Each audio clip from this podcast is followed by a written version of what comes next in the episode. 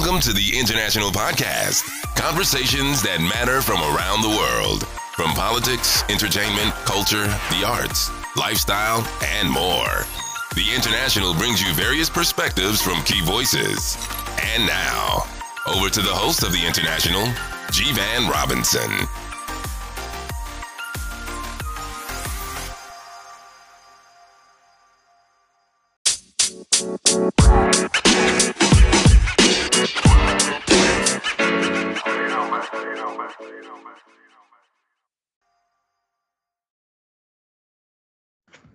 A very pleasant day to everyone, and welcome to another edition of the International Podcast. And I am your host, Jivan Robinson, and this morning I will be speaking with Dr. Michael Ungar. And Dr. Ungar is based in Halifax, Canada. He's a family therapist and a Canada Research Chair in Child, Family, and Community Resilience at Dalhousie University in the north of Canada, Nova Scotia is it, uh, Dr. Ungar? How are you this morning? I'm I'm doing well. Nice to chat, Jeevan. Wonderful. Thank you so much for agreeing to be on the international here this morning. And we have a very interesting topic to discuss here this morning, Doctor. Uh, the COVID 19 pandemic, it, it, it certainly is not over. And as we've been hearing, the cliche now that the COVID has changed the world. For yourself, particularly, how have things been for you in terms of dealing with COVID these last few months? Well, well, one of the things I, uh, between uh, the publishing I do and the research I do globally, so I'm looking at resilience and patterns of resilience in countries as diverse as, well, we have a large project in South Africa, Alberta, Canada, uh, throughout Europe, in different parts, Asia. I'm grounded. Me and air, me and uh, me and the national air carriers are like we used to we used to spend a lot of time together. So I feel like, like I'm going through a bit of a divorce. like that. Uh, it's it's changed a lot, and for my family and my community as well. I mean, you know, it's funny watching people adapt to, well, how we help each other get groceries, or um, how our children interact, or uh, how we've been celebrating birthday parties. Uh, yeah. You know, you just the you know the drive-by birthday party or the graduation ceremonies for some of our kids, and you know just the way people have had to do this sort of outside or um, I've been really admiring people's creativity as well as their ability to, you know, not let themselves get entirely down about everything related to this, even while we're seeing, you know, people losing their lives, uh, a lot of unemployment, economic stress. Um, I've, you know, neighbors and friends who have, you know, just their businesses are tanking, their their their jobs are tanking, um, and yet in that space, people are also realizing, you know, you know, they're they're they're doing anything they possibly can to, well, in a sense, remain connected and keeping their communities going. You know, it's, it's very interesting, Doctor, that you mentioned birthday birthday parties. And one of the things when COVID first started here, I actually attended my very first virtual birthday party via Zoom, and everyone was connected. Everyone was selecting their music, you know, from, from their various computer systems, and uh, it, it was fun. But it just showed you that the reality of what COVID nineteen brought on here for individuals and, and how they interact and so forth. So it's very interesting that you mentioned drive-by birthday parties.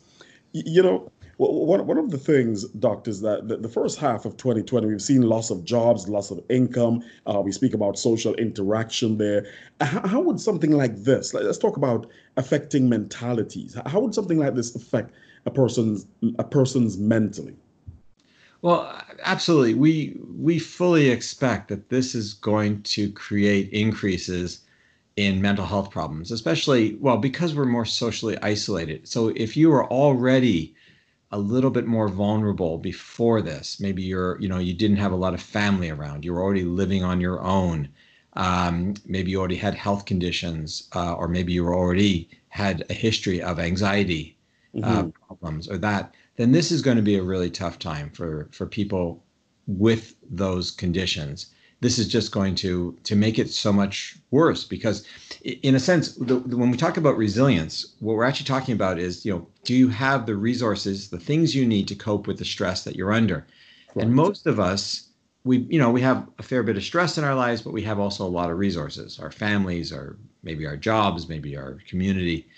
And so we keep this in balance but during a pandemic, you get this kind of double whammy. The first side is you you stack the deck against you with all kinds of extra stressors. Now you now you know you're you're dealing with um, with with I mean just on top of everything else the the, the health concerns the economic problems um, in the in in the midst of this it's hard not to also talk about uh, the Black Lives Matter uh, mm-hmm. what's going on in terms of the ripple effect from from the George Floyd murder I mean you have you have a ripple effect of stressors happening globally and on top of that, we're also stripping away all the natural resources that we have, all the things that we normally rely on. Like, well, we go to coffee shops and chat. We'd be hanging out with neighbors. We'd have all the social interactions. We'd we'd have our colleagues at work. You take away all that, and you actually don't have the ways that people normally would almost heal themselves through these crises. And that's what's really going to bring us down um, tremendously. So there's there's some risks. And and by the way, we also know from you know past we don't really have any studies of pandemics, of course, but we have studies of things like, well, the Quebec ice storm, which was a major event in 1998, and the way that affected um, families, especially mothers, who, um, uh, you know, you could actually see uh, generations later, you can basically see the effect of the ice storm on uh, uh, on women and their babies. If a woman was pregnant during the ice storm, you can actually see the effects at almost a genetic level of how that stress got under the skin and affected her her child. And then after after the birth of the child postnatally you can actually see that some of those children show more signs of mental health problems later in life as a consequence of what actually happened way back during that ice storm.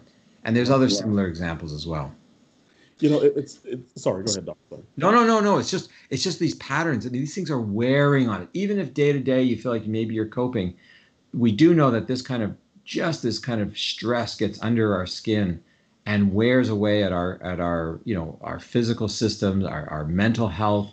And the trick of course is and, and this is I, I wrote a book called change your world in which i look at the science of resilience. And in change your world i'm very much focused on you know you, got to not just focus on changing your mindset or saying okay i'm gonna i'm gonna tough this out it's also about putting yourself in situations where you're going to get the supports that you actually need to get through this. And that could mean, you know, checking in with your neighbors however you can, you know, making sure you do reach out through media, using the social media as best you can. Um, uh, trying to find opportunities to show your talents and skills. I love it when people are, um, you know, uh, here in Nova Scotia, we held a COVID 19 kitchen party and people played music online and you know, it was just that sort of anything that you can do to yes. secure for yourself a powerful sense. I'm still a whole person, and I want my world, the world around me. I want to change that world around me such that they're, people are going to notice me. Those are going to get help you get through this. But I want you to talk about a little more the need for normalcy and how important it is. And, and, and some persons probably not understanding why persons are will queue for an hour just to get a cup of coffee. Yeah. There's actually a fair bit of evidence that when you look at after like a natural disaster, mm-hmm. um, what we know is that one of the most healing things that you can do is to get back into your routines. Mm-hmm. And because people sometimes think, well, just because it, it you know, it, what it creates, a, it creates a bit of a change of mindset that says, you know, if I get through today and I get that coffee in the morning, and it's consistently the same, then tomorrow when I get up, if I think, oh my gosh, what's today going to be like? But if I have the coffee, accuse me in my head, it says, okay, I got through yesterday, I'm going to get through today, and I'll get through tomorrow as well. But there's and there, there's also that so there's a, a sense of predictability mm-hmm. um, that that actually calms us in, in in many ways, and that's why people tend to live lives that are quite routine. So after a natural disaster, for instance, one of the best mental health interventions is you get children back to school. Right. You don't tell them, you know, you don't tell children, okay, I want you to just think positive thoughts about the future. What you tell children is get them back to school and the environment around them that says, okay, you're back at school, your your future is secured, you're going to do this, you're going to do that, here's the expectations on you. The environment around them tells them everything's going to be okay and you maintain you know you build your social relationships again and your everything else so so routine and structure is something that we absolutely crave for after some or during a pandemic. And when so many people's lives, we don't go to work in the same way, we're not having the same coffee shop visits, everything else. And I can see why people are craving for that. Mm-hmm. Probably one of the easiest things that you can do to maintain your mental health. So don't sleep in late every morning don't don't i know it's hard right because people are losing their routines yes. but the more you can you know eat meals regularly with family members that will have a massive impact on your mental health and your physical health Ru- you know routinize your exercise even if it is a walk down to the post office or wherever you have to go wherever people go these days whatever um, just just anything like that if you have a pet all the better because pets need routines as well um, these are mental, I just want to go, these are mental health interventions, as mm-hmm. are, by the way, social things. Try and reach out. There's a whole trend now in medical field, psychiatry, called social prescribing, where mm-hmm. your doctor, can you imagine you go in and say to your doctor, I'm a little bit depressed, and they turn around and say, Here, I'm going to write you a script, and the script is going to say, I want you to go to see a movie. Well, you can't redo that right now. I want you to go call your mother. you know, like, like, what do you mean? That's not, I want to med- a pill. No, you're not going to get a pill. You're going to get an instruction to go and be in the presence of other people right.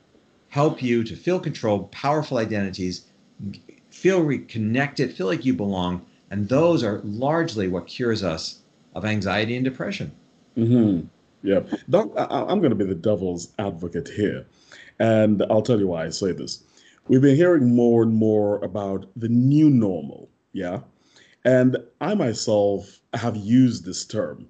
In, in my preparation to talk to you here this morning, I've been considering, like, okay, is it a new normal or is it essentially the natural human evolutionary process? You know, crises creates evolution, creates change, where the human mind, so to speak, needs that type of uh, evolutionary interaction, if you want to call it that, for innovation, for reinvention, for creativity. So, in that breath, is it really a new quote unquote normal?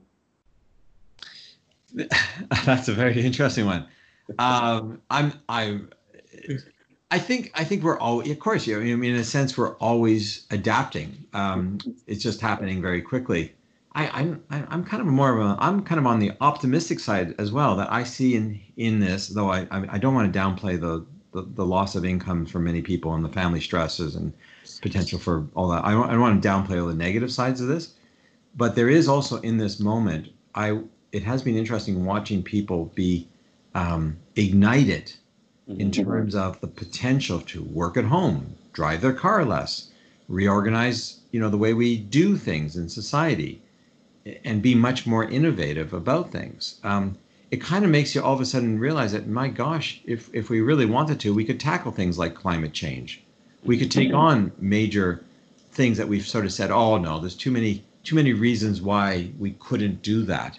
And suddenly, with the pandemic, people realize actually I'll give you a very small example. I had to get my my um, uh, license for my car renewed uh, to go in and get a plate. Right. Normally, that is that rates that ranks up there with just seventh level of hell. Yeah. You know. yeah. Sure. Right. Okay. They, because of the pandemic, they you have to call ahead, go on, basically schedule a time. Uh-huh. You pre-schedule the appointment. You go to the venue. Uh, somebody comes out calls your name out, you go in, you did your whatever you have to do, and you come out. The whole thing took, uh, if eight minutes. Yes. And I'm thinking to myself, and why don't we do this all the time? why didn't we just have a website that when I want to get my car license plate renewed, I sign up for a time. It's in 15 minute slots or 10 minute slots. If I show up, I show up, and um, you know what I mean? Like, like what happened that this you know that this system it, you know the innovation it took to make this happen seemed to have happened within days and yet we couldn't get it to happen during when times were normal. So i like i agree. It's it's I, I think normal is always changing absolutely thank, thankfully because we do want things to get in a sense better. Yes, um, yes. I, I, hope that maybe this will be a cue maybe this will be a reminder to us. Um, in terms of resilience which is what i study I like to mm-hmm. see changes. That we talk about resilience at different systems. So when I'm talking about changing your world, that, that whole sort of science, I'm talking about changing different systems around you to change your own internal resilience.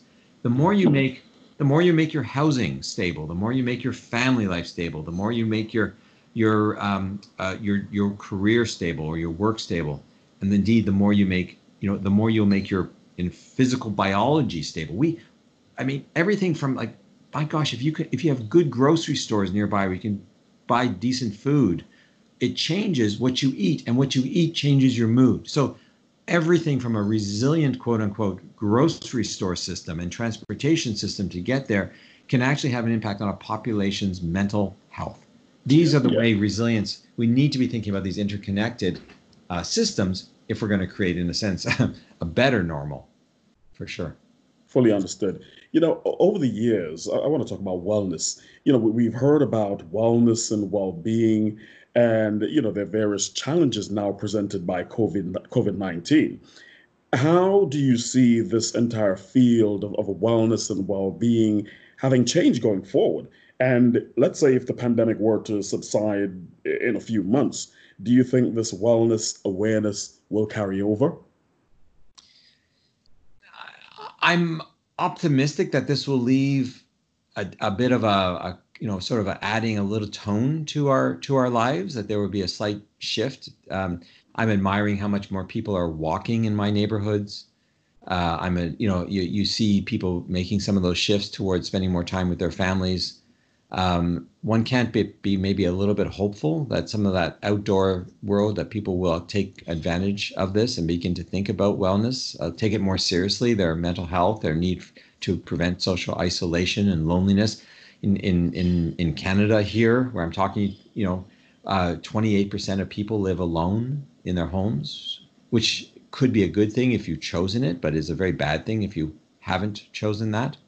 Right, um, right. So I think I'm hopeful that maybe this is shocking us into thinking about you know new ideas. And in fact, I'm working with a, a large national um, service club, if you will, that is really thinking about how to get volunteers to reach out to you know prevent mental health problems in communities. Um, there's been a real sort of saying, hey, we need help phones and we need people to connect. And you know, there's a there's there's I mean, in the in the tragedy of what we're experiencing, there's also a glimmer of hope that people are saying maybe we should be taking our health and our mental health mm-hmm. more seriously.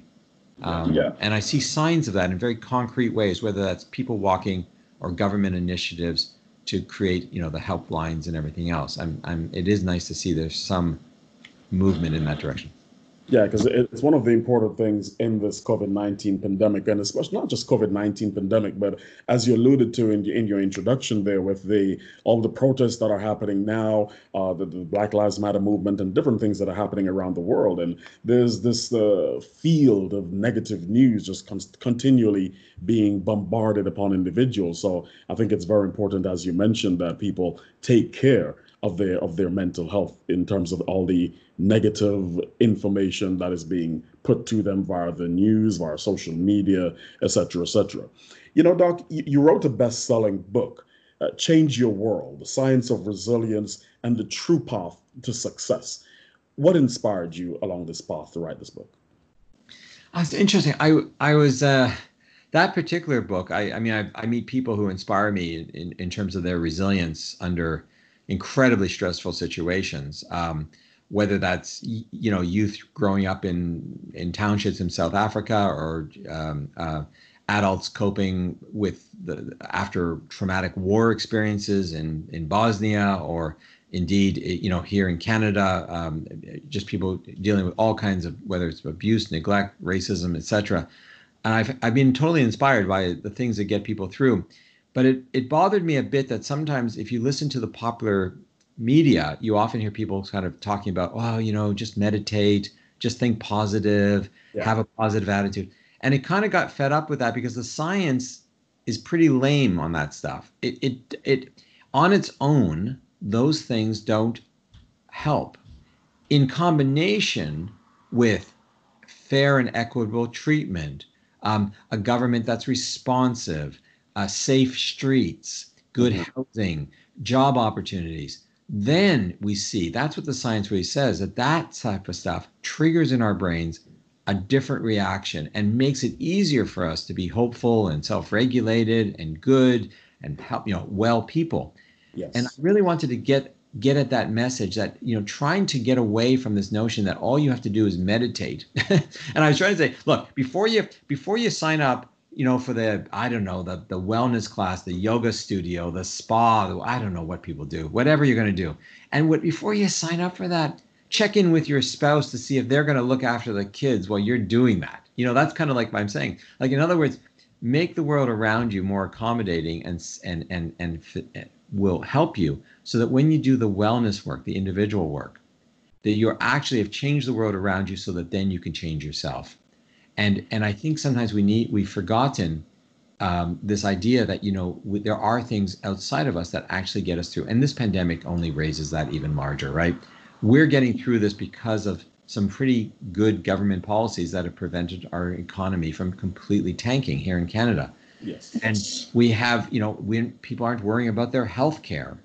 Uh, people have, you know, they're, they're, you know, we, we don't, you know, people don't have to go to work because we have, you know, you can take sick days off at work. I mean, like those very boring, unsexy kind of social policy things are actually what's keeping us coming through this without the, the huge amount of, you know, potential for long-term damage and I just, I just wanted to get at that, you know, that our families, our friends, our communities, our schools, our education, our work, our colleagues, they are an important part of our mental health as well. Yeah. In, in your in, in your writings, Doc, you suggested that people do better in stressful situations with a healthy dose of rules, routines, and expectations. Now, some people may say, well, they hate routine, they hate rigidity how would you convince them of the usefulness of your suggestions, particularly in these times, which I, which I think you started to do there towards the end of your previous thoughts? It's interesting. If if you if you don't want rules and routines, and you you know you love the anarchy and the chaos and everything else, let's be fair. That's often because you can choose that. Yes. There's an element of saying, you know, it's like when you're on a when you're on the beach vacation at the all inclusive or wherever you go you know, and there's no rules. There's kind of no structure to the day. You can eat anytime you want. You can do whatever you want. You can drink anytime you want, whatever. But it's a choice and it's a period of time out. What we actually know is that with that over the long haul, that doesn't work for most people, unless it's a choice, right? Unless you're an artiste and that's your style of living and stuff like that. But for most people, it's the well, you know, there's some parameter that I don't have to choose every single day what I'm going to do. I know my day is somewhat scripted. It's less stressful for most of us, um, and it also it grounds us. It, it it it it gives us things like a sense of belonging, a sense of the future being hopeful and predictable, a sense of security. These are all fundamental needs that that give us um, a calmness and prevent us or make us more impervious to resist stress in our lives. So I get it. Some people don't like the structure routine. I go with that. But let's make sure that it's a choice for opting out as opposed to, um, you know, that, that you think that that's somehow going to keep you keep you functioning long term. A lot of people find that kind of openness just a little bit too stressful over the long haul. Yes. Well, I, I know you're a pretty busy person, and I want to thank you for taking the time for speaking to us here on the International. We said uh, a 20 minute chat. We're at 23 minutes. I'll crave your indulgence kindly for three more minutes of your time. Just sure. things I would love to just touch on. You know, there, there, um, there's some persons who, let's say, they're, they're seeking to break through the mental barriers. We spoke earlier about uh, changing mentalities and so forth. There's some folks who are seeking to break through mental barriers to change their lives, their fortunes, even the circle of friendship, Doc.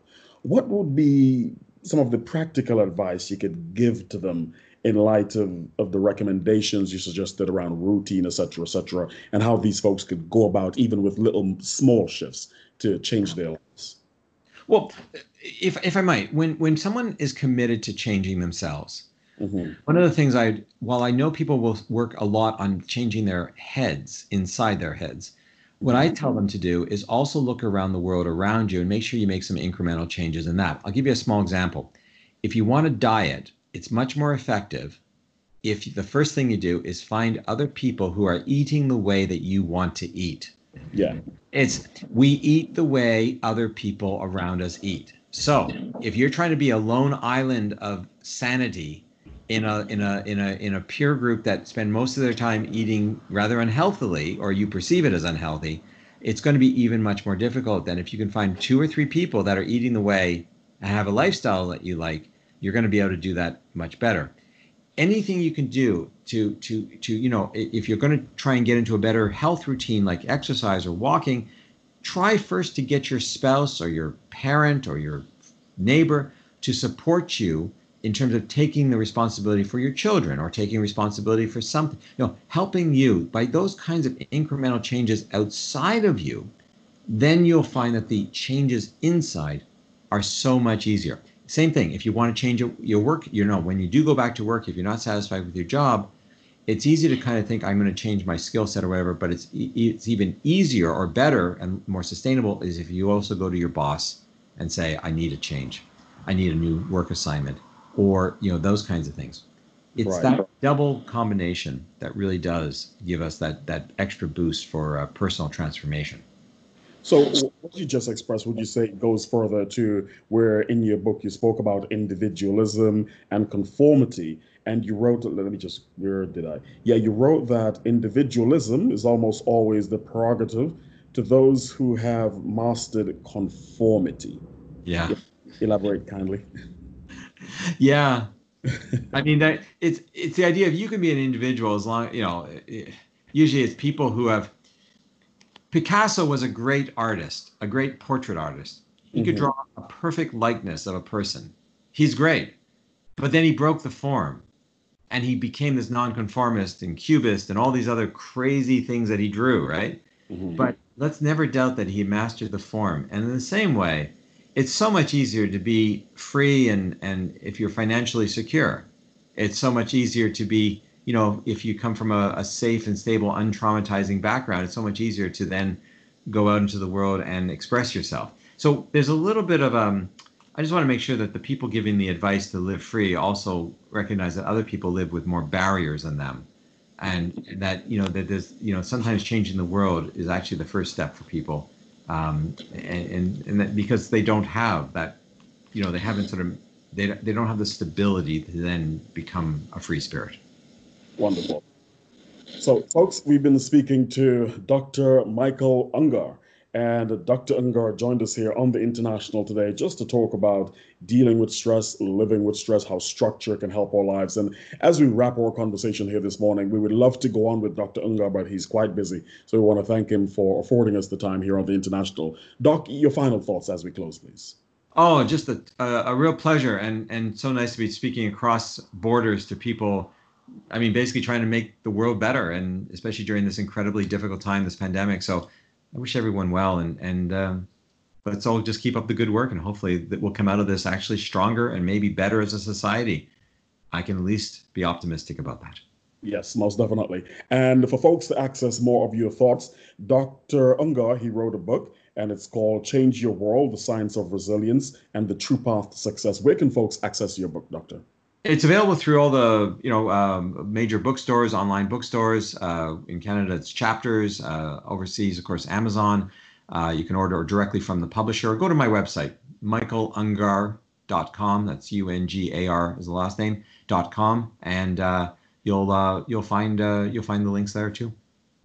Thank you very much, folks. Dr. Michael Ungar, family therapist and Canada Research Chair in Child, Family, and Community Resilience at Dalhousie University in the north of Canada, Halifax, Nova Scotia. Dr. Ungar, thank you very much for joining us here on the International for today, Friday, the 19th of June. Have a wonderful day, Doctor.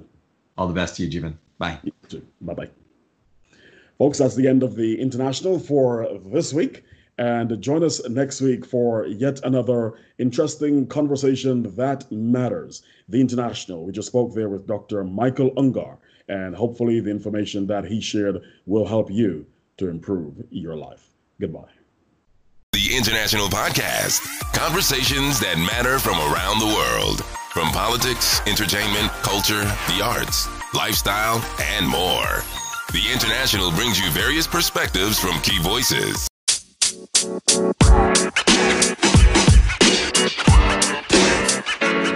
know, man.